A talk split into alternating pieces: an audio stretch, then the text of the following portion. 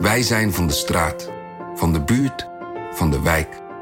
Wij zijn van heel Nederland. Samen zorgen we voor vrolijkheid, verbinding, feest. Samen brengen we in één jaar tijd 349 miljoen euro bij elkaar. Miljoenen waarmee onze goede doelenpartners de wereld groener, gezonder en rechtvaardiger kunnen maken. Nationale Postcode Loterij. Samen voor een betere wereld.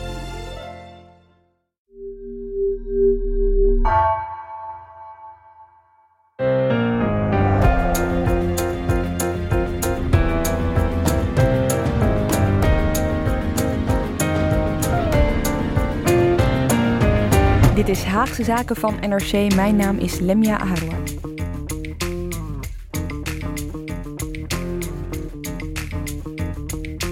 Twee grote debatten en één persconferentie. Opnieuw beheerste de toeslagenaffaire en de coronamaatregelen de politieke week. En het was tegelijkertijd ook de eerste week van het kabinet Rutte 3 in demissionaire staat. Juist toen nam het de zwaarste en meest omstreden coronamaatregel tot nu toe, de avondklok. In deze aflevering van Haagse Zaken hoor je of en zo ja wat de gevolgen zijn voor het kabinet en hoe deze nieuwe manier van politiek bedrijven van invloed is op de coalitie, of dat ook zo is. Dat doe ik uh, op afstand uh, met uh, Filip de Wit Wijnen. En Filip, ja, normaal gesproken zou ik jou nu aankondigen als ja, onze cijfertjesman, degene die de Excel-sheets meeneemt. Dat zul je vast nog wel doen, maar um, de Haagse zakenluisteraar kan jou nu hier vaker verwachten over andere onderwerpen waar je geen cijfers per se voor nodig hebt. Uh, nou, dat klopt. In zoverre op mijn kaartje staat uh, dat ik financieel politiek redacteur ben bij NRC, als in 2014. Het woordje financieel gaat eraf. Uh, ik ga me minder met financiën bemoeien en meer met algemene politiek. Dus ik word politiek redacteur per nou ja, deze verkiezingscampagne. Fantastisch. En wel bij mij in de studio uh, Petra de Koning. Op afstand, zeg ik er maar even bij. Welkom Petra. De vorige keer dat jij hier was, uh, keken we terug op Rutte in 2020. Hè? Zijn coronaspeech vanuit het torentje bespraken we toen. Nu, ongeveer een maand later, ja, is die situatie anders, zal ik maar zeggen. Hoe keek jij naar het aftreden van het kabinet vorige week? Ja, het was een heel bijzondere crisis. Hè? Een, een, crisis in slow motion. Het had een enorm lange aanloop, want het rapport waar ze uiteindelijk op gevallen zijn, dat is al van december. Dus het heeft weken geduurd. En daarin zie je wel echt de hand van Rutte terug. Hè? Die, als het even kan, neemt hij in een crisis zo lang mogelijk de tijd. Met, met wat als doel? Nou ja, het, zijn doel was om niet te vallen. Want hij wilde heel graag zijn kabinet tot het eind toe uh, laten bestaan. En dat het dan niet lukt, is dat dan een soort van uh, falen? Wordt dat zo gezien? Je zou kunnen zeggen dat Rutte ermee wegkomt, want hij is nog steeds lijsttrekker. Zijn partij staat nog steeds heel hoog in de peilingen. Maar je kunt het natuurlijk ook niet, niet, als, je kunt het niet zien als niet falen van dit kabinet. Want er is wel heel veel misgegaan. Ja, ik, moet toch, ik moest toch even denken uh, op dat moment dat die persconferentie bezig was, dat hij die, die, verklaring aflegde over dat het kabinet was gevallen, moest ik wel even denken aan een uh, passage, passage uit jouw boek over Mark Rutte, waarin jij beschrijft hoe graag hij geschiedenis wil schrijven. Maar ja, nu is dit wel de premier waarvan twee van de drie kabinetten zijn gevallen. Ja, zeker. En ehm, dat, dat, had hij natuurlijk heel graag anders gehad. Gewoon twee volle kabinetten tot het eind toe afmaken.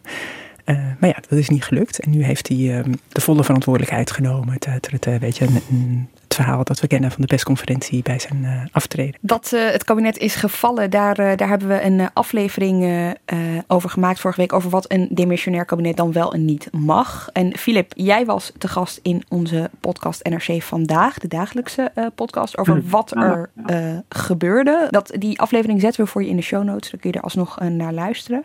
Maar nog even voor degene die het niet helemaal scherp hebben. Waarom, Filip, ze vrijdag af? Uh, dat kwam door dat rapport, wat Peter al zei, uh, dat rapport van de parlementaire ondervragingscommissie kinderopvangtoeslag, die onderzoek deed uh, naar de toeslagenaffaire. Dat kwam vlak voor het kerstreces uit. Ik denk dat dat ook een factor is geweest waarom het iets langer heeft geduurd, die val, die slow motion. het kerstreces zat er tussen, de Kamer ging met, ehm, met vakantie, niet helemaal. Maar de conclusies van dat rapport waren zo keihard over het falen van het overheids beleid, het, de, het, het, het, openbaar bestuur, met het kabinet als, als hoofdverantwoordelijke. Niet, niet de enige verantwoordelijke, maar hoofdverantwoordelijke. Uh, de druk werd groot van alle kanten, oppositie natuurlijk voorop. Ouders, slachtoffers, die riepen allemaal: er moet wat gebeuren, er moeten mensen aftreden of het hele kabinet moet aftreden. En na uh, nou ja, lang en rijpe raad, eerst informeel op het katshuis, later in de ministerraad, uh, werd de druk zo groot dat het kabinet niet anders kon dan besluiten om af te treden. Maar daarvoor gebeurde er nog iets, nog vlak daarvoor, een paar dagen daarvoor, ja, trad er eerst wat, er, wat er eigenlijk de, het laatste zetje is geweest, is de stap van Lodewijk Asscher, de uh, PvdA-leider, die op de donderdag um, anderhalve week terug besloot om als lijsttrekker zich uh, terug te trekken. Een enorme aderlating voor de Partij van de Arbeid. Maar daarmee wist hij ook wel, en iedereen ook wel, dat daardoor, daarmee het kabinet niet kon achterblijven. Als Asscher uh, opstapt vanwege zijn verantwoordelijkheid in zijn vorige rol als minister van Sociale Zaken in het vorige kabinet, in deze toeslagenaffaire, konden andere verantwoordelijken, zoals mm Rutte en Wiebes, niet achterblijven. En toen was het uh, eigenlijk gedaan. Heeft dat, is, is dat ook echt van invloed geweest, denk je, Peter, op de keuze van het kabinet om dan maar af te treden? Nou, wat ik hoorde was dat het eigenlijk al eerder uh, uh, bedacht, of zeker was dat ze gingen aftreden hoor. Dus het, het heeft vast nog wel ergens een rol gespeeld bij iemand. Maar ik denk niet dat als, als je was gebleven, dat het kabinet dan ook was gebleven. Nee, dat, dat zou ik zeker kunnen. En geloof je, Petra, dat um, wat Rutte er zelf over zei, dat hij het logisch vond om af te treden nadat hij zeker wist, of uh, had begrepen dat oppositiepartijen als GroenLinks en PvdA hem zouden blijven steunen in het coronabeleid? Nou ja, dat, dat is het verhaal. Um, ja. Ik denk dat het voor Rutte heel erg belangrijk was dat het, zijn kabinet niet in, in een complete chaos moest eindigen. Zeker niet in deze coronacrisis. Dat zou een heel slecht beeld zijn geweest. En hij voelde natuurlijk aan alle kanten dat hij het niet overeind hield. En wat Rutte dan doet is uh, meeveren. Dus uh, weet je, dan, dan maakt hij het zich eigen en dan wilde hij het toch uh, zelf ook. Of in elk geval was dat dan de beste oplossing. Kon hij het heel overtuigend brengen ineens dat het een ja. goed idee was om, om ja, af te treden. Precies. Maar is dat omarmen van, of eigenlijk zeggen dat, dat hij de steun heeft van de Kamer in het beheersen van de coronacrisis? Ik uh, sprak bijvoorbeeld uh, een paar mensen van de PvdA deze week die zeiden: Nou, uh, daar heeft hij zich van tevoren, voor zover wij weten, bij ons niet van verzekerd. Ja, ik, ik denk dat hij wel weet, en die partijen zelf ook, dat het heel erg ingewikkeld is om keihard oppositie te voeren in zo'n crisis tegen maatregelen. Ja, het is echt krankzinnig eigenlijk over wat er afgelopen week allemaal is gebeurd. Want uh, de PvdA heeft inmiddels ook een nieuwe lijsttrekker gepresenteerd. Dat gebeurde op maandag, voelde wel als een maand geleden. Toen werd bekend dat Lilian Bloemen wordt voorgedragen als lijsttrekker van de PvdA. Wordt vandaag in, uh, tijdens het PvdA-congres uh, bekrachtigd. Even kort, wat denken jullie van haar lijsttrekkerschap? Ja, het was niet de eerste keus, geloof ik, van het partijbestuur. Ze hebben een paar mensen wel ook uh, uitgebreid gesproken. Uh, zij wilden het graag. Um, ze, ze, is naar voren gestapt. Uh, ze geldt misschien niet zo als een enorme stemmentrekker, maar je weet dat niet. Ze kan, ze kan absoluut gaan verrassen. naast Kaag en Lilian Marijnissen is er nu dus opnieuw een, een, lijst, een vrouwelijke lijsttrekker. Dat kan een rol spelen. Ze heeft veel ervaring. En ze loopt echt al lang mee in de PvdA ook, hè? Ja, ze heeft een lange ervaring. Ze, ze is partijvoorzitter geweest, ze is uh, minister geweest. Uh, ze zit nu alweer een tijdje in de Kamer. Uh, ja, ze, ze, weet precies hoe het, hoe het hier werkt en hoe het loopt. En, en het is, ze, ze komt heel vrolijk, vriendelijk, slim over. Dus, Zij heeft denk ik ook een voordeel wat dat Astrid ook had. zij kent natuurlijk Rutte ook heel goed uit het vorige kabinet, waar ze ja. inderdaad minister was. Reken voor ja. ontwikkelingssamenwerking en buitenlandse handel, meen ik. Ja. Ze, kent, ze, kent, Rutte, ze kent de trucjes van Rutte. En dat heeft misschien ook een voordeel in, uh, nou, in de komende uh, campagnedebatten. Ergens, ergens vond ik, leek het me toch ook wel tricky uh, om dan te kiezen voor iemand die ook in het kabinet had gezeten. Waar Asscher toen dus minister van Sociale Zaken en Werkgelegenheid was. Waarin dus die toeslagenaffaire zich heeft kunnen ontwikkelen, om het maar even zo te noemen. Dan gaan ze dus voor een minister die in datzelfde kabinet zat. Ze ging er niet over, maar dat maakt niet uit. Want ja, ze zat wel ja. iedere week uh, in de ministerraad. Ja, hoor, ja. ja, zij draagt dat ook met zich mee, zeker. Maar het wordt haar niet, ik heb dat nog niet gehoord, het argument dat het haar wordt nagedragen. Het, uh, dus ze staat op, ik denk dat ze op, op, op, groot genoeg afstand stond, maar het is waar, ze was mede verantwoordelijk. Maar ik kan me ook voorstellen dat het met het aftreden van Asje misschien dat verhaal nu wel op de achtergrond raakt. Je weet het nooit ja. zeker, maar eigenlijk verwacht ik dat. Ja. Of ze moeten bij andere partijen denken, hé, hey, hier kunnen we gebruik van maken. Ja, wat wel zo is, uh, het PvdA heeft natuurlijk op meer punten een, een draai moeten maken in de afgelopen jaren het beleid van het vorige kabinet, waar zij aan meededen, uh, was, uh, was uh, beleid van bezuinigen en uh, publieke sector werd gekort. dat werd op heel veel punten door de PvdA nu, nu teruggedraaid. En dat gold ook bijvoorbeeld voor heel iets anders voor um, Liliane Ploemen in het, haar standpunt van de PvdA over het handelsverdrag met Canada, meen ik, CETA. Daar was ze al in het vorige kabinet voor en nu ineens oh, ja. Ja, ja dat, is bij, dat staat op het lijstje van alle dingen waar ze van uh, terug zijn gekomen. Hè? Ja, en dus ook op het lijstje van andere partijen om uh, de PvdA daarop aan te vallen.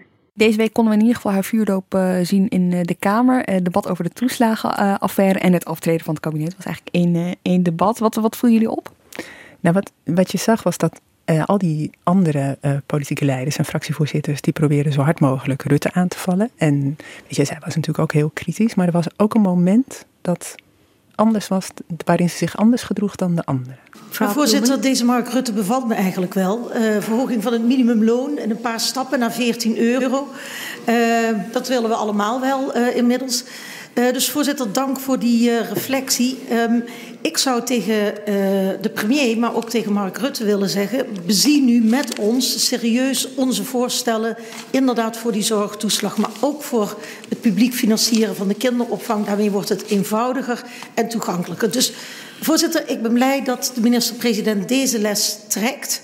Uh, en dat hij uh, zich daarmee ook wat uh, linkser van de rechterkant beweegt. Dat is waar ik hem op zijn minst heen wil hebben. Ja, dit, was, dit was echt heel, heel leuk en heel interessant. Want hier, zie je, hier hoor je Ploemen van het toeslagendebat. Wat inhoudelijk ernstig genoeg is. En inhoudelijk heel, heel boeiend. Zij wil er echt een, ja, bijna verkiezingsdebat van maken. Het was alsof we naar een debat bij RTL uh, of, uh, of uh, NOS gaat te luisteren. Ja, het, het begint van over, over, standpunten uit haar programma en ze probeert de VVD, de, als ze zegt Mark Rutte, bedoelt ze de, Mark Rutte de VVD-leider, uh, mee te krijgen in um, enkele sociaal-democratische standpunten.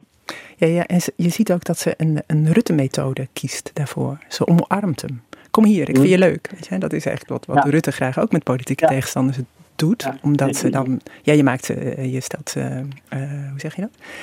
Je maakt een soort van onschadelijk. Kom hier, we zijn het met elkaar eens en we gaan samen verder. Ga dan nog maar zeggen dat je, dat je het er niet mee eens bent. Precies. Dit is het blijk van dat zij Rutte goed kent. Dat ze weet dat dit een Rutte trucje is en ze, en ze gaat het gewoon kopiëren. En, en verder het hele debat leek het juist met alle partijen Rutte aanvielen op zijn, ja, zijn persoonlijke rol in het toeslagenverhaal. Maar ze probeerden er echt een, ehm, een, ehm, ja, een, ehm, een verkiezingsdebat van te maken. Waarbij Rutte zei: Ik sta hier als minister-president, niet als uh, partijleider. Alleen in deze passage met, uh, met Ploemen liet hij zich even gaan. Want hij, hij zei iets over het minimumloon. En daarna ging hij wel weer, uh, daar weer rechtse dingen over roepen, zoals hij zei. maar het was, dat was heel leuk van het debat ja, Ploemen bracht hem in de positie dat hij, dat hij moest, iets moest gaan, moest gaan ontkennen wat hij eerder zei. Weet je, nee, nee, zo links was hij niet. Weet je, en dat is natuurlijk, dan ben je al, uh, sta je al wat zwakker. Dit is, toch de, dit is toch de premier die ooit heeft gezegd dat we in essentie een. Uh... Diep socialistisch land. Zijn. Dankjewel, ja, precies. Ja. Wat dat betreft, dat meeveren, dat gebeurt inderdaad uh, de hele tijd. Er was nog één moment uh, qua ploemen en dat toeslagendebat waar we het misschien wel even over moeten hebben. En dat is toen zij in botsing kwam met Wilders. Mevrouw Bloemen. Ja, voorzitter, het is gewoon etnische registratie. Het is gewoon discriminatie. Wat de heer Wilders al tien jaar bepleit, twintig jaar bepleit, dat doet hij hier nu ook. Dus als een zogenaamde compassie met de slachtoffer, voorzitter, het is gewoon onwaarachtig. Kap daarmee. Nou, mevrouw voorzitter, ik hoop dat mevrouw Ploemen, als ze dadelijk echt gekozen wordt tot lijsttrekker, toch wel iets meer laat zien en niet meteen wegloopt naar zo'n zo'n half zinnetje. U heeft gewoon helemaal niet geluisterd naar wat ik heb gezegd. U heeft gewoon helemaal niet geluisterd naar wat ik heb gezegd. U, u, u heeft gewoon een riedeltje gefantaseerd en dat had u al afgesproken voordat u daar naartoe ging met uzelf. En u, u reageert niet op één punt wat ik zeg. Niet op één punt wat ik zeg reageert u. Voorzitter, ik ga over mijn eigen antwoord, maar als de heer Wilders me vaker aan de microfoon eh, wil hebben en met uitgebreidere vragen en antwoorden graag, dan ben ik daartoe bereid. Wat viel jou op, Lemia? Jij hebt dit ook goed zitten bekijken, volgens mij. Ja, dit was wel. Ik, je kon zien aan Ploemen dat ze dit spannend vond om te doen. En dat zag ik eigenlijk pas toen ze ging zitten. Want wij kijken natuurlijk vanuit ons persvakken neer op de kamer. Hè. We, kunnen, we kunnen meekijken. Ze zat echt enorm te wiebelen toen ze ging, uh, ging zitten. En ja, vanuit de PvdA hoor je ook wel, dat was wel even een momentje. Weet je, je moet dit allemaal hebben gehad. Uh, En als je goed luistert naar net, dit klonk inderdaad als een verkiezingsdebat. Zo gaat dat ja, tijdens verkiezingsdebatten. En ze, ja, ik kan me voorstellen dat zij dan op zo'n moment helemaal niet bezig is met wat ze aan het zeggen is of zo, maar wel met: oké, iedereen is nu aan het opletten hoe ik erbij sta, hoe ik het zeg, uh, hoe ik reageer. Dus ja. ja. Ze had ook moeten blijven staan, denk je niet? Want ze liep weg en daar maakte Wilders ja. gebruik van. Terwijl je moet blijven staan, hem aankijken. Het is toch gewoon een, een intimidatiespel over. Maar ik kom wel dapper terug. Uh, ho, ho, ik kom terug. En uh, ik, ik, vond het, wat, ik het, wat ik goed vond van dit was dat zij als eerste dan op dit punt van, uh, ja, van etnisch profileren, discriminatie, zo'n pijnlijk punt in de toeslagaffaire, zij als eerste daar Wilders op aansprak. Um, en dat, en dat, uh, dat, ik, ik denk dat zij haar best heeft om daar ook te staan als, um, uh, als tegengeluid. Even verder naar dat toeslagendebat. want Peter, je schreef deze week een, een column over elastische Rutte. Je beschreef net al eventjes hoe dat gaat met dat omarmen. Een, een belangrijk woord in die hele toeslagenaffaire is de Rutte-doctrine omdat dat staat voor een soort een cultuur van uh, dingen achterhouden. Hè? Zo, zo uh, zeiden al zijn tegenstanders dat. Geslotenheid. Precies. En uh, Rutte weet natuurlijk, en de VVD weet, dat dat een heel ingewikkeld punt wordt in de verkiezingsdebatten. Het is een het, het Rutte-doctrine. En dan staat het voor iets waar iets. Het is een beeld eigenlijk, waar iedereen een beetje een invulling aan kan geven, maar het is in ieder geval slecht. Ah, sneaky ja. Rutte, weet je wel, een, een, associatie die gelegd wordt waar, waar die iets tegenover moet stellen. Nou, wat wat mij opviel in dat debat is dat hij dat druk aan het doen is. Namelijk, hij zegt dat hij zijn denken over openheid is veranderd. Dat hij onder invloed van journalisten en kritische Kamerleden um, heeft geleerd dat je opener moet zijn. Je ziet het nu, ik ben er ook van overtuigd dat wat er nu gaat gebeuren door veel meer nog zelf proactieve informatie te verstrekken, wat aan overwegingen te grondslag ligt aan notities en wetten, en die uitzonderingsgrond van persoonlijke beleidsopvattingen niet langer te hanteren. Ik ben ervan overtuigd. Geraakt. Mijn denken is erin verschoven. Ja, dat klopt. Uh, uh, maar ik had het ook niet bedacht. Maar ik heb dat altijd geaccepteerd en dacht, ja, ik zie ook de logica daarvan. Maar mijn denken is erin verschoven. Dat dat juist leidt tot meer openheid. En die openheid ook leidt tot betere discussies. En dat niet voor niks, wat we dan zijn gaan, gaan noemen dilemma logica. Dat je zegt, joh, bij een besluit uh, moet je ook schetsen. Dat doe ik, dat probeer ik zelf ook altijd steeds te doen. Wat alternatieven zijn waarom je een besluit neemt. Maar dat je ook die onderliggende stukken daarmee deelt. Die openheid geeft. Volgens mij is dat heel goed. Nou, hartstochtelijk dit. Ja, ja, en we hebben dat natuurlijk, dat verschuiven in zijn denken, hebben we wel bij andere issues gezien. Hij, uh, over Europa is hij anders gaan denken. Hè? Dat heeft hij ook heel vaak al uitgelegd. Over Zwarte Piet is hij anders gaan denken. Over dat hij als premier met morele boodschappen kan komen. En dat wilde hij eerst niet. Weet je, dus heeft hij zijn uh, draai op allerlei dossiers, die, die vat hij in het verhaal van dat hij een ontwikkeling heeft doorgemaakt. Filip, jij hebt die uh, verhoren toen uh, gevolgd, hè? ook die van Rutte. Ik, ik bedoel, dit denkproces is redelijk snel gegaan. In zijn verhoor half november was hij, uh, was hij nog redelijk overtuigd van dat er dat niet alles wat, hij, wat zijn ambtenaren op algemene zaken met elkaar bespreken of beschrijven naar buiten moet. Juist niet. Want dat was um, ja, de bescherming van de gesloten discussie binnen zo'n departement. En het was niet dienst, dienstig aan het um, aan effectief bestuur als je alle uh, gedachten van ambtenaren maar uh, op straat gooit. Hij ging het juist verdedigen, die Russische doctrine. Hij vond het woord niet, niet gelukkig. Maar hij, hij, vond het wel een logisch mechanisme in zijn manier van besturen. Het kan heel snel gaan. Peter, nog één ding. Dat woord dilemma logica dat hij noemt. Hè? Dat is iets waar ze wel echt mee bezig zijn bij de RVD. Hè? Ook in de hele cor coronacrisis, toch? Heel duidelijk noemen wat, dat, dat doen ze in die persconferentie eigenlijk bijna iedere keer. De dilemma schetsen waar ze voor staan en waarom ze dan een bepaalde keuze moeten maken. Er wordt dus wel hoog over nagedacht. Ja, dat klopt. We hebben, uh, Rutte heeft één adviseur, dat is Guido Rijnja. En uh, uh, hij heeft de dilemma logica bedacht. Dat je als overheid aan burgers moet duidelijk maken hoe je tot uh, een beslissing komt. Dat je niet zomaar een beslissing op tafel moet leggen, maar dat, dat het een veel betere beslissing is en dat die veel beter wordt opgevolgd als je uitlegt waarom je dat doet en welke, welke keuzes je daarin hebt gemaakt en welke uh, moeilijke afwegingen je daarin hebt doorlopen. Maar dat is natuurlijk wel iets anders dan openheid geven over uh, wat, wat, je aan het doen bent. Ja, en, uh, ja. Hoe, hoe informatievoorziening, ja, eventjes heel plat gezegd. Hij probeert heel duidelijk een verhaal te bedenken dat hij tegenover de Rutte-doctrine kan, uh, kan plaatsen. En deze week tijdens de persconferentie over de avondklok zagen we dat ook wel weer. Ja, dat was een geweldig moment. toen ging het erover of die, hoe die D66 kon meekrijgen bij, met de avondklok.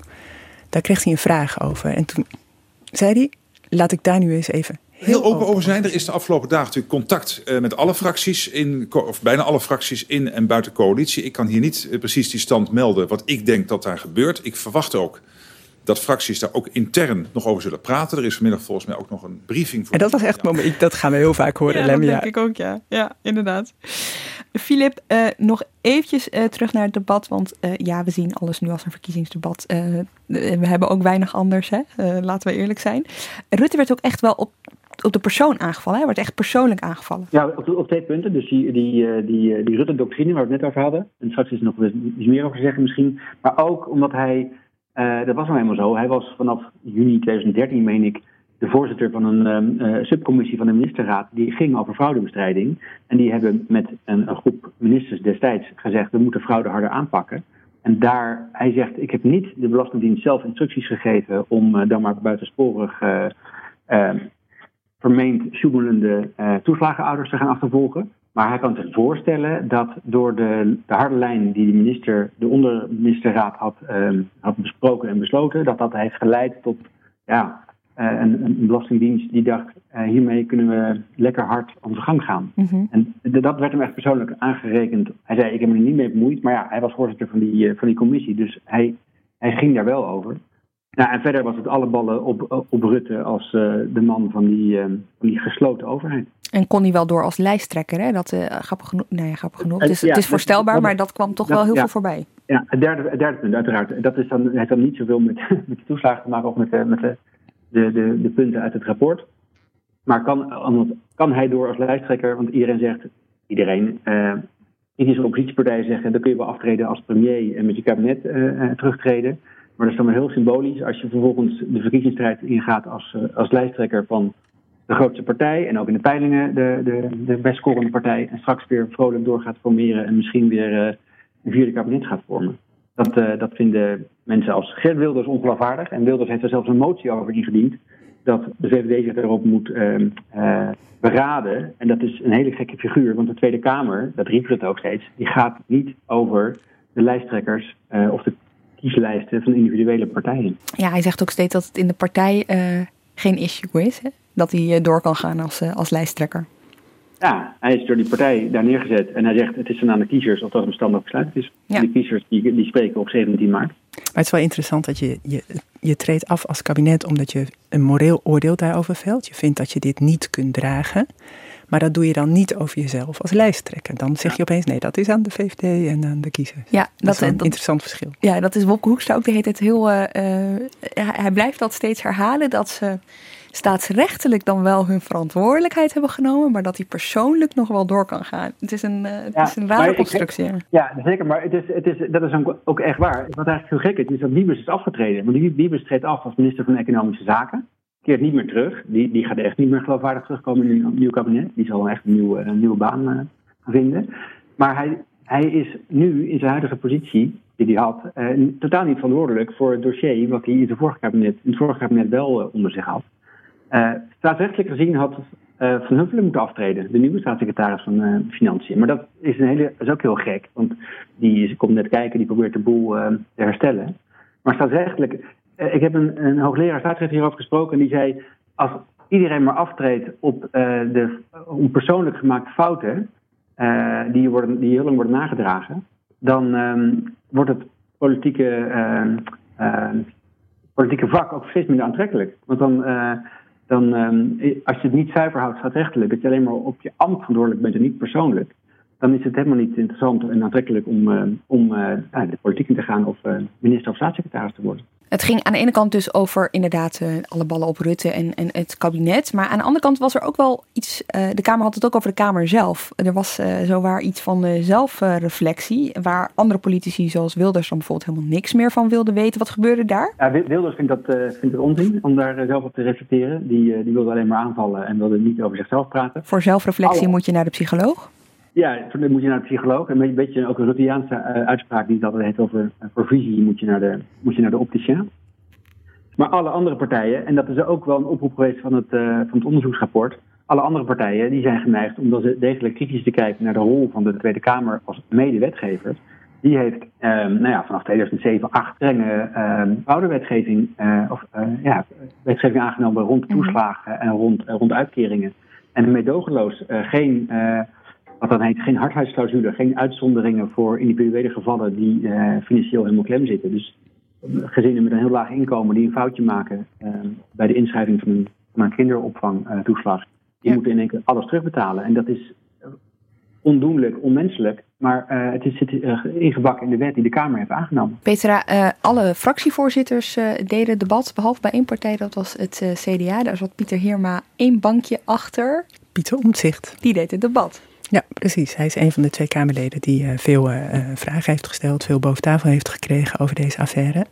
Dus hij, mocht het, hij mocht dit debat doen. Een van de twee of een van de drie? Want er gebeurde Oh ja, wel ook nog wat interessants tijdens het debat qua wie nou geprezen moest worden. Ja, dat is waar. Dat zijn natuurlijk steeds eh, Pieter Omtzigt en Renske Leijten. Renske Leijten is van de SP. Maar eh, in het rijtje kreeg ook Farid Azarkan een, eh, een rol. Soms vrij letterlijk in het debat, hè, bij Henk Krol bijvoorbeeld. Ja, dat, dat kwam, er, kwam er later nog bij. Ja, die, Ja. dat werd een, een driemanschap daar. Ja. Ja. Maar dat, maar dat bij mij opviel, bij sommigen. Want uh, nou, Rens Geleid en Pieter Omtzigt, dat zijn de twee grote Tuurlijk, ja. zeg maar, pitbulls die dit dossier hebben, uh, boven tafel hebben gekregen. Azarkan heeft er ook een rol in gespeeld, maar minder zichtbaar. En hij roept het zelf heel vaak in debatten met de staatssecretaris. Ik was de eerste die vragen heeft gesteld. Dat is een soort strijd onderling. En um, sommige partijen die waarderen dat, die hebben het over drie uh, roergangers in dit dossier. En, maar de meesten zeggen, hebben houden toch op omzicht en Leiden. Ja. En omzicht zelf zei geloof ik heel, nou, um, die zei het heel bescheiden. Die zei, ja, uh, fijn dat ik met, uh, met Azarkan op delen van het dossier heb kunnen samenwerken. Dus die erkende het ook niet helemaal ruiterlijk. Dat is, dat is ook een, er speelt een soort um, um, ja, strijd van wie heeft nou het, het meest aan deze affaire gedaan. Ja. ja, Rutte noemde ze wel alle drie. Hè? Maar hoe meer, ja. hoe meer helden je hebt, hoe, ja, dan, uh, dan deel je ook het succes. En wordt ja. het per persoon wat minder misschien. Ja, ja dat denk ik. En uh, dat, uh, dat, dat omzicht dus als enige wel het woord voerde op, op dit dossier. Dat, nam, ja, dat bracht ook al een bepaalde dynamiek mee in het debat, zal ik maar zeggen. La, laten we even luisteren naar twee fragmenten uit zijn eigen betoog. Ik heb onderzoek gedaan in Malta, zoals u weet. En kwam daar een staat tegen die niet functioneerde. Heel lang heb ik voor onmogelijk gehouden om een vergelijking tussen Malta en Nederland te maken. Maar bij ons functioneert iets anders niet. En dat is macht en tegenmacht. Er is hier zo'n innige band tussen het kabinet en de Tweede Kamer. Dat als je een moeilijke vraag zet, jij het probleem bent in het kabinet. Er is zo'n innige band tussen het kabinet en de pers. dat er wel vragen aan het kabinet gesteld zijn. op moedige journalisten als Jan Klein Nijhuis en Pieter Klein na. Maar die 20, 30.000 ouders wat zeg ik, 100.000, want het waren allemaal gezinnen, dat die nooit in beeld gekomen zijn in ons land. Daar is iets fundamenteels mis in ons land. Fundamenteels in de checks en balances. En dan later in zijn betoog? Wij hebben de staat zo ingericht dat onze kliek in Den Haag, onze kliek in Den Haag, en dan zeg ik onze, hoewel ik, uh, hoewel ik een van de langzittende Kamerleden ben, doe ik het best om er buiten te blijven. Onze kliek in Den Haag meer kijkt naar de partijvoorzitter dan de kiezer. En dat zullen we moeten veranderen. En dat is een bredere agenda, zeg ik, die hieronder ligt, dan even te zeggen, er was één belastingambtenaar. Was het maar één belastingambtenaar die kon vinden? Was er maar één belastingambtenaar of één minister? Dat is ook precies waarom ik al vier jaar zeg, dat opstappen, dat kan me niet schelen. Waarom zeg ik dat? Omdat het niet één persoon is. We hebben hier een, een structuur en een systeem gecreëerd, waarvan alles centraal staat, maar niet de hardwerkende Nederlandse burger. Die staat alleen centraal in de verkiezingscampagne. Wat ik hier mis, uh, is, is, ook uh, een beetje zelfreflectie van de heer Omtzigt. Want die zit inderdaad al heel lang in de Kamer, sinds 2003. En die heeft in het um, ja, fraudebeleid van de Belastingdienst... heeft hij erg aangedrongen in 2013 en 2014 op harde handhaving... naar aanleiding van de Bulgarenfraude die toen had gespeeld. Er is heel veel lijnen opgeschreven in het rapport van de commissie Donner, een jaar geleden... in een voetnoot staat Kamervragen... Uh, van de heer Omzicht, uh, die drongen aan op, uh, op harde handhaving. Dus hij speelt ook een rol in dat, in dat verhaal. In de oorzaken van um, um, ja, hardvochtig fraudebeleid. En niet tot de Haagse kliek behoren. Als je zo lang Kamerlid bent. En hij is, hij is uiteraard heel vaak op eigen kracht is teruggekomen in de, in de Tweede Kamer. Nadat hij eigenlijk door zijn partijleiding was. wanneer was het? 2012 denk ik? Of 2010? Dat hij van de lijst was. Ja, dat was een van de twee. Ja, ja precies. Maar ik heb ook in de afgelopen, afgelopen twee jaar wel gemerkt, zeker vorig jaar toen um, de minister Hoekstra van Financiën van het CDA, de huidige lijsttrekker van het CDA, tijdelijk de portefeuille toeslagen um, onder zich had, dat Omtzigt ook zijn best deed om hem te beschermen. En nu ook uh, in december de roep om aftreden van ministers. Renske Leijten van de SP vond dat iedereen moest aftreden. En Omtzigt zei, ho ho, uh, Hoekstra heeft uh, wel wat betekend in het toeslagendossier.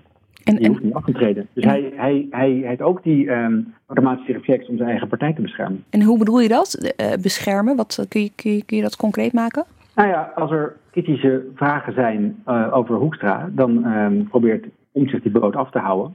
En hij zei in het debat, ik geloof dat, uh, wie was het, um, Esther Ouwehand van de Partij voor de Dieren, die had deze vragen ook. En toen begon Pieter om zich te zeggen dat hij geen politieke baas heeft en dat Hoekstra dat zeker niet is.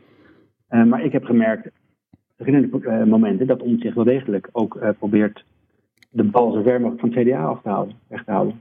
En dus van Hoekstra. Ja. Mij viel zijn taalgebruik op. Dus dat, dat hij in Nederland een bananenmonarchie noemt en allerlei kliekjes ontwaart. Ik denk dat je daar wel op moet letten als Kamerlid. Het lijkt mij dat in deze tijd, waarin ook NOS-verslaggevers zich bedreigd voelen, dat, je, dat je op je woorden kunt letten en erover na kunt denken wat dat mogelijk bij mensen naar boven haalt. Ja.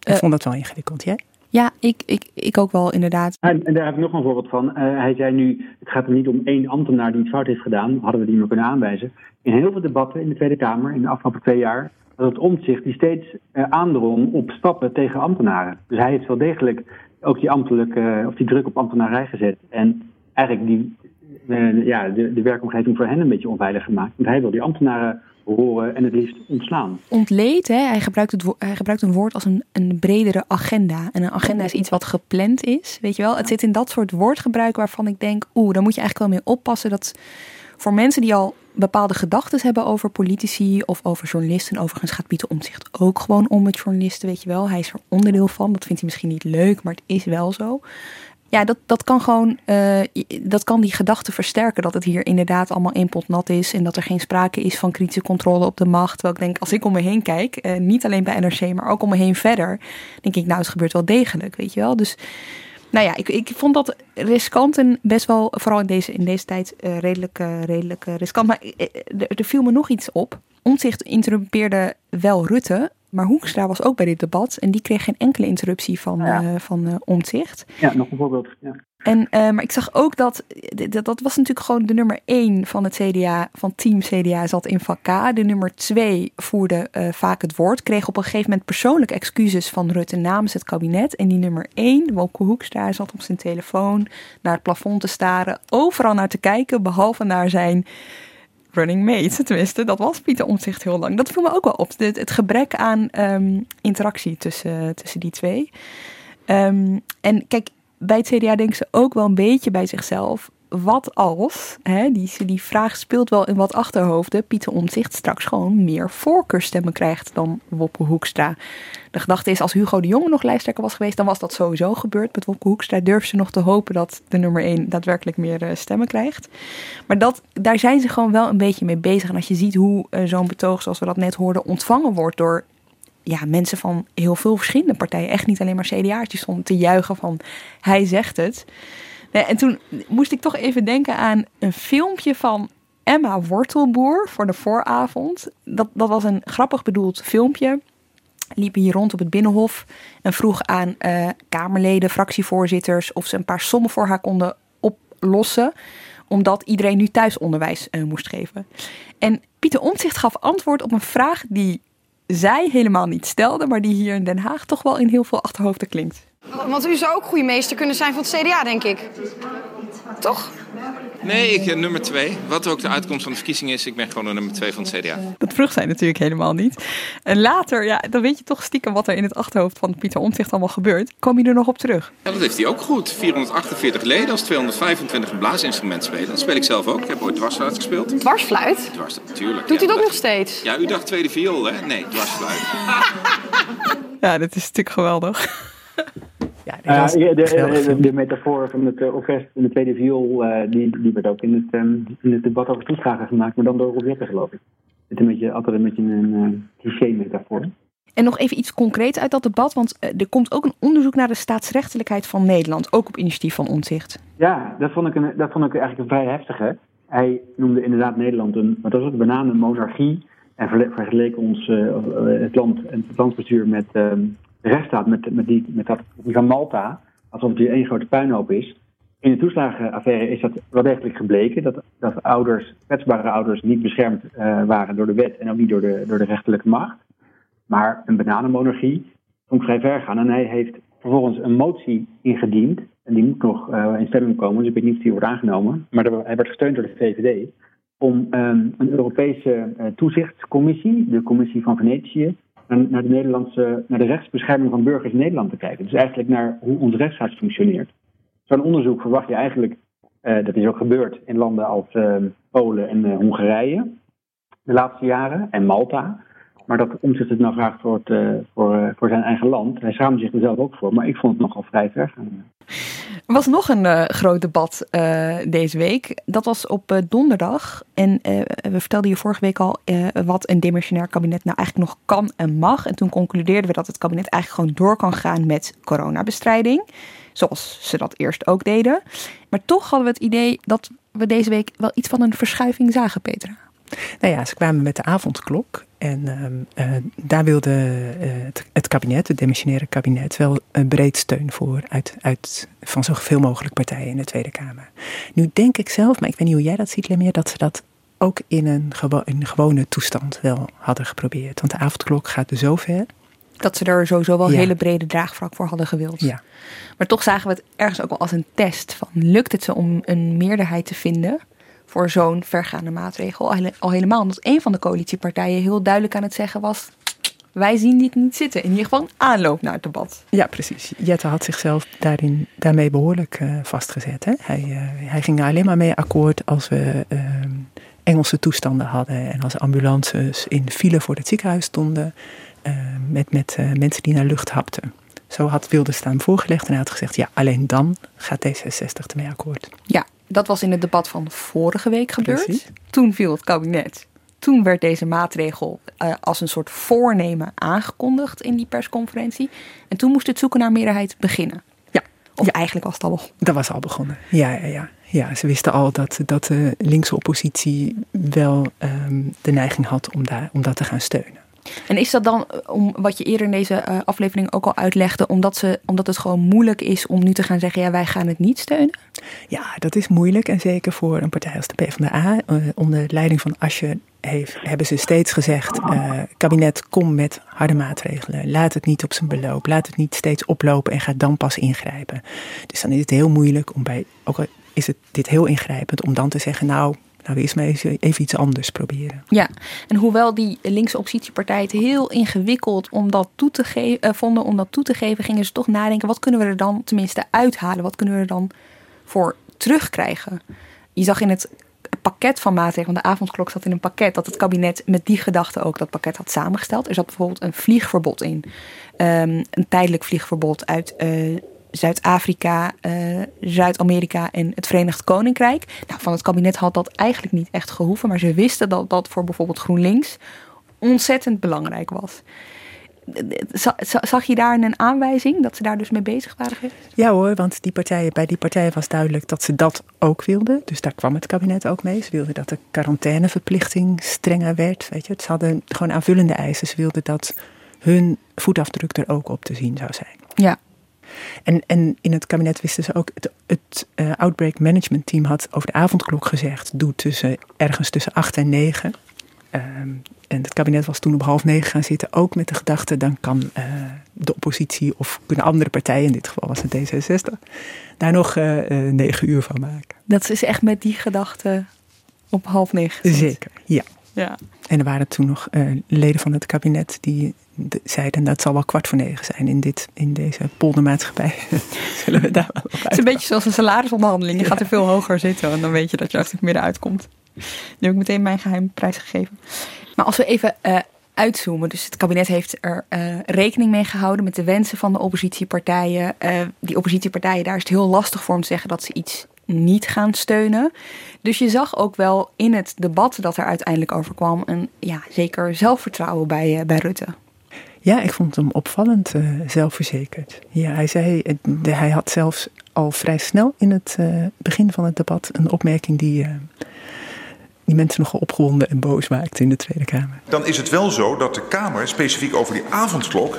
Kijk, u kunt ons niet meer wegsturen als kabinet. Dus strikt genomen hebben we nu meer macht dan voor vorige week vrijdag, zou je gek genoeg kunnen zeggen. Nee, ik ben even flauw aan het doen. Hij zei dus twee keer: ze kunnen ons niet meer wegsturen. En ik ben een beetje aan het doordenken. Uh, de opmerking dat een dimissionair kabinet meer macht heeft. Nee, Dat is niet waar. Nee, nee, nee. nee, nee. Ze, ze, kunnen ons niet meer wegsturen. Ja. Nee, niet twee keer. Dat, uh, dat is Voorzitter, ik wil de minister-president ja. waarschuwen. Wel persoonlijk, dat is waar. De individuele bewindslieden zijn nog steeds uh, weg te sturen. Nee, nee, ik, ik, neem deze opmerking dus De kans is juist groter dat de individuele bewindslieden slachtoffer worden. Ja, en dit leverde natuurlijk weer allemaal boze reacties op. Pieter Omtzigt bijvoorbeeld, die twitterde deze opmerking van Rutte, uh, getuigt niet van een diep en oprecht besef van de schade aan de ouders en de rechtsstaat. Ja, was een beetje onhandig eigenlijk, hè?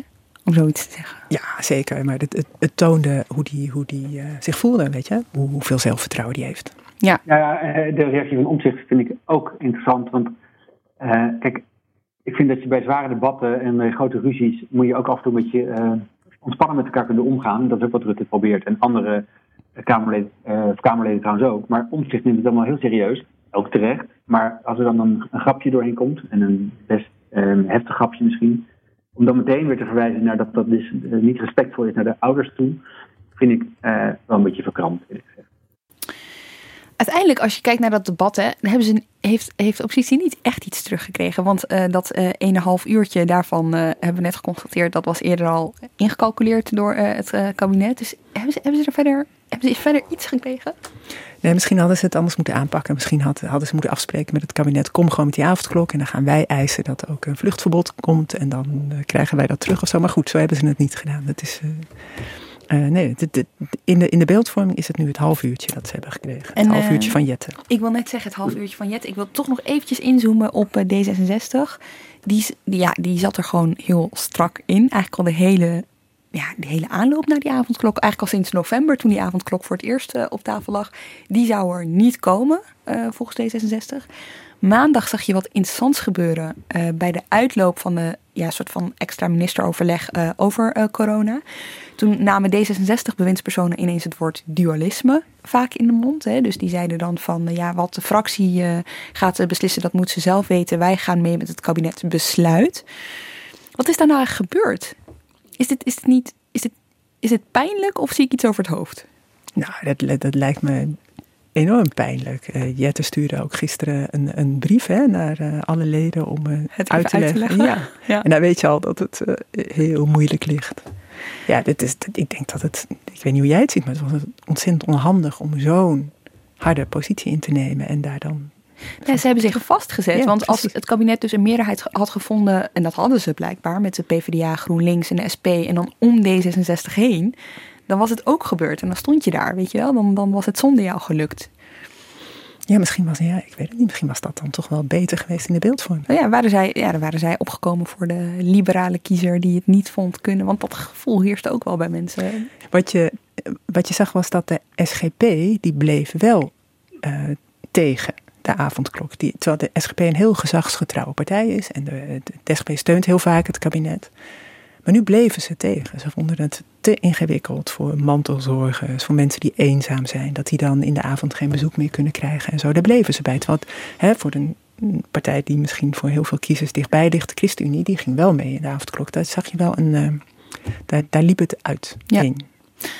Nog één ding over dit debat. Want we hebben best wel vaak in deze podcast uh, besproken dat het interessant kan zijn om een tegenstander op te zoeken als, uh, als, uh, als lijsttrekker. Hè? Om, om, om daardoor een soort van tweestrijdje te, te, te, te ontwikkelen.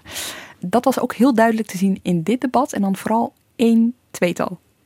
Ja, Wilders tegen Rutte. Hè? Want wat in het eerste debat, grote debat deze week over het aftreden van het kabinet en de toeslagen niet was gelukt. Namelijk dat Rutte uh, zich had opgewonden over, een, over kritiek op hem of zo. Hè. Hij liet het allemaal gebeuren. Hij reageerde wel in het debat over de avondklok heel fel op Wilders. En als dan de heer Wilders zegt, kijk nou eerst nog eens rustig aan wat al die andere dingen doen, is dat simpelweg onverantwoord, meneer Wilders. Zo ken ik u ook helemaal niet. U heeft altijd ook hier in het bestrijden van dit virus nooit de kant gekozen van de wappies die zeggen er is niks. U heeft altijd gezegd, ik erken dat het virus er is, ik erken dat we maatregelen moeten nemen, ik spreek het kabinet aan op problemen in de zorg, allemaal terechte opmerkingen en kritiek waar we op moeten reageren. Maar het verbaast me dat u hier vandaag Als al die deskundigen op één lijn zeggen je moet dit doen. En ik zit er ook niet op te wachten. Niemand zit erop te wachten in Nederland op een avondklok. Het is verschrikkelijk. Dat u hier rustig een pleidooi houdt als, als grootste oppositiepartij. Ja, de peer reviews ontbreken. Logisch dat die peer reviews ontbreken. Hij tikt ook hè? Je hoort het geluid bijna van een hand die op, uh, op slaat. Ja. En Wilders die kon daar dan ook weer helemaal de ruimte voor nemen om daar weer op in te gaan. Kijk gewoon naar de feiten. Van mij mag u maatregelen nemen. Ik heb ook het afgelopen jaar veel kritiek gehad, maar ook veel maatregelen gesteund. Dus kom mij niet aan met wappiegedrag. Als hier één wappie is, dan bent u het eerder dan ik. U moet gewoon kijken naar de feiten. De feiten zijn dat de PVV veel heeft gesteund, maar geen maatregelen die niet nodig zijn. Ja, Wilders greep die gelegenheid natuurlijk met beide handen aan. Hè. Nu stond hij tegenover de premier. Dat, opeens waren zij de, de, de tegenstanders in, dit, uh, in, deze hele discussie. Ik zie dat de komende maanden uh, tot de verkiezingen eigenlijk nog wel vaker gebeuren. Hè? Want ze hebben er allebei wat aan als zij tegenover elkaar komen te staan. Ja, natuurlijk. Ja. En, en Wilders was ook wel eh, scherp over D66, hè, die die eerder dus had vastgezet. Dat had hij gedaan. Maar dat, hij zocht niet dat debat echt op met Jette. Hij gaf Jette niet, niet dat podium als zijn tegenstander. Hij haalde ze wel hard onderuit, maar ik denk dat hij ook de inschatting heeft gemaakt van nou, D66 uh, eh, gaat dit moeien, dit gaat zijn eigen leven wel, uh, wel leiden. Maar toch, waarom is dit interessant voor ze? Want ze staan op nummer 1 en 2 in de peilingen. Hè? Maar het gat is heel groot tussen de VVD en uh, volgens mij een gat van 20 zetels ongeveer tussen de VVD en de PVV op dit moment in de peilingen. Peilingen, palingen, maar we moeten iets, zeg ik maar altijd, want dat is minstens mijn stokpaardje. Maar waarom is het dan interessant voor ze om, tegenover, om, om daar een tweestrijd van te maken? Nou, Rutte, Rutte, staat met zijn VVD inderdaad ver boven alle andere mhm. partijen uit. Ik bedoel, als, als het wilde zou lukken om de tegenstander te worden van Rutte, dan kan die ook alle kritische stemmen, weet je, van iedereen die denkt Rutte moet weg, die, die heb je natuurlijk bij allerlei partijen, naar zich toe proberen te trekken. En dan, dan groeit hij daarvan. En, en tegelijk ook kan Rutte misschien wel wat groeien die denk, bij mensen die denken van ja, um, Rutte is, is, die moeten dan maar beter dan Wilders, weet je. Dus dan trekt hij ook weer allerlei mensen misschien naar zich toe. Die anders op andere partijen zouden hebben gestemd. Komende tijd goed opletten dus hoe die twee elkaar de het in de boxing uh, zullen trekken. Toch nog één laatste vraag. Als we nou deze week helemaal overzien, is er nou wezenlijk iets veranderd sinds het aftreden van uh, Rutte 3? Dus uh, zien jullie een verschil als het gaat over de Kamer, het kabinet, de coalitie, in de omgang? Nou ja, wat mij dus dinsdag opviel, dat alle ballen op Rutte, dat is logisch, dat had met toeslagen te maken. Maar ook dat hij niet meer kan vertrouwen op zijn eigen coalitiepartners van zijn inmiddels demissionaire kabinet. En dat bleek ook donderdag dan, dat we net bespraken over de avondklok en D66. De komende weken, tot het verkiezingsreces en zeker tot de verkiezingen, zijn er geen grote debatten meer anders dan over corona, zou ik denken. alhoewel er één zwak plek nog zit in het toeslagenverhaal. Um, die ouders moeten nog altijd gecompenseerd worden. Mhm. Zeker met die extra compensatie die uh, in december al was afgesproken. Die 30.000 euro voor alle ouders uh, die zich bij de Belastingdienst melden. Daar was nog niet van uitgekeerd. Alexander van Huffelen zei ook dat ze dat niet kon gaan versnellen. Zo simpel is dat niet, zegt ze.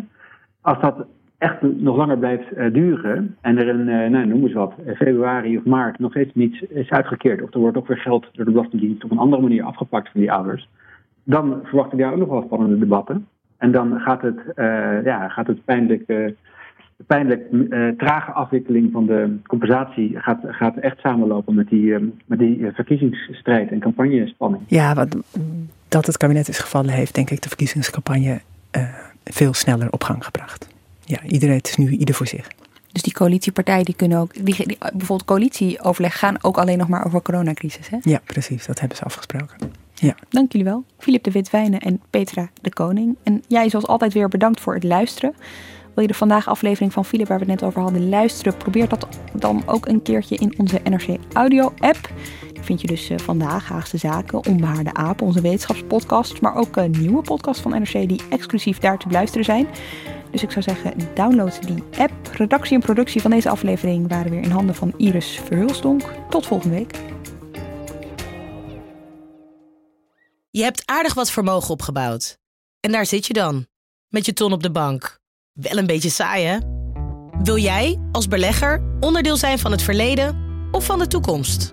Bridgefund is een slimme fintech die een brug slaat tussen de financiële behoeften van ondernemers en van beleggers. Dus wie belegt bij Bridgefund krijgt niet alleen een mooie vaste rente, maar brengt ook ondernemers in beweging. Echt waar, met die ton kan je zoveel betere dingen doen. Bridgefund. Make money smile.